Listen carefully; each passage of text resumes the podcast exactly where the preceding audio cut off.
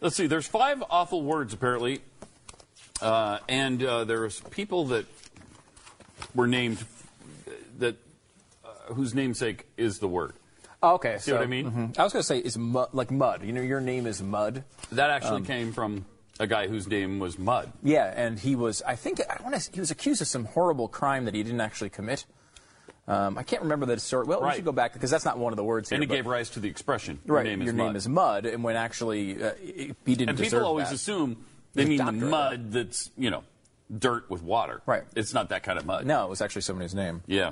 Uh, things like Duns, the 13th and 14th century uh, thinker, Scott Duns Scotus, whose writings synthesized uh, Christian theology and Aristotle's philosophy, was considerably less dumb than a brick. Unfortunately for Scotus, subsequent theologians took a dim view of all those who championed his viewpoint. So these Scotists, Dunsmen, or Dunces were considered hair-splitting meatheads and eventually just dunces. There you go. Was actually a smart guy. Yeah, there you go. Uh, that this sprang from. This happens a lot. It really does. Uh, you realize um, we, we talk about how progressives will manipulate history over the years, and we complain about that. And of course, they would you know complain surely about us about something. I don't know. We have no control over history, but that's probably what they say. Um, but uh, this happens all the time. It happens when anybody's motives. These things change over long periods of time. Uh, Spoonerism is another one. Reverend William Archibald Spooner, who lived until 1930, was famous for his mud, uh, muddled one-liners. And though it's hard to know which ones he actually said, lines such as "I have half, I have a half-warmed fish," and "Yes, indeed, the Lord is a shoving leopard." What? I don't know. what? How many times have you said? I have a Oh, bumper man. sticker that says, "You know what? Yes, indeed, the Lord is a shoving leopard." Sometimes I think, because this is from Mental Floss, who do, they do great work, and if you, in the, it's a great website to go uh, visit because they have just quirky, weird things like this. But I swear they could just make up about half of it, and most people be like, "Wow, yeah, people really do say yes, indeed, the Lord is a shoving leopard." Who knows if that's real?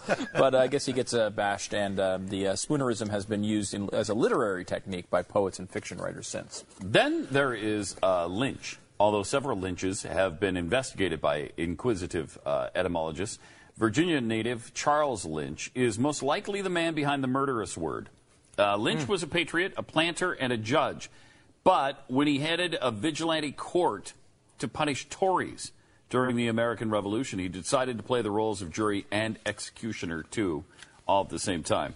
Uh, Lynch, so he, he uh, I guess he did. He has uh, more than earned his besmirched name. In fact, he did half the besmirching himself by egotistically referring to his actions as lynch law and lynching. Wow. Wow. That's interesting. uh, Nice. That's why I've been calling a lot of crimes lately.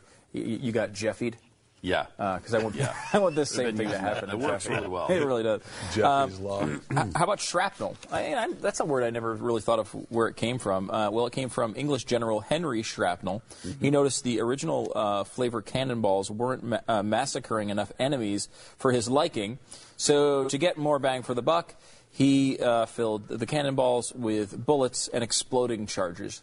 Nice. And so it actually is named after him. And I, I, I, I mean, I guess that depends on how you look at it, if that's a nasty word or not. Certainly, if you got hit by it, it's pretty nasty. But it's also probably helped a lot in war. Uh, then you have Charles Cunningham Boycott, who got boycotted. Uh, he was a t- retired English Army captain who claimed his unwanted fame in 1880 when the Irish Land League decided to punish him for not lowering his rents.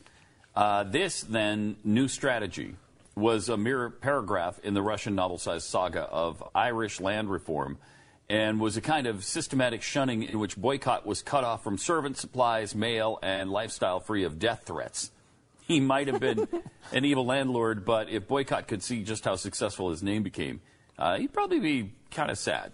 You know what's interesting there, uh, Pat, is that the boycotts uh, that I'm familiar with have a lot of death threats too. Yeah. I didn't. Yeah. I thought that was just us, but apparently, no. apparently, The history from the is beginning. there. Hmm. From the beginning.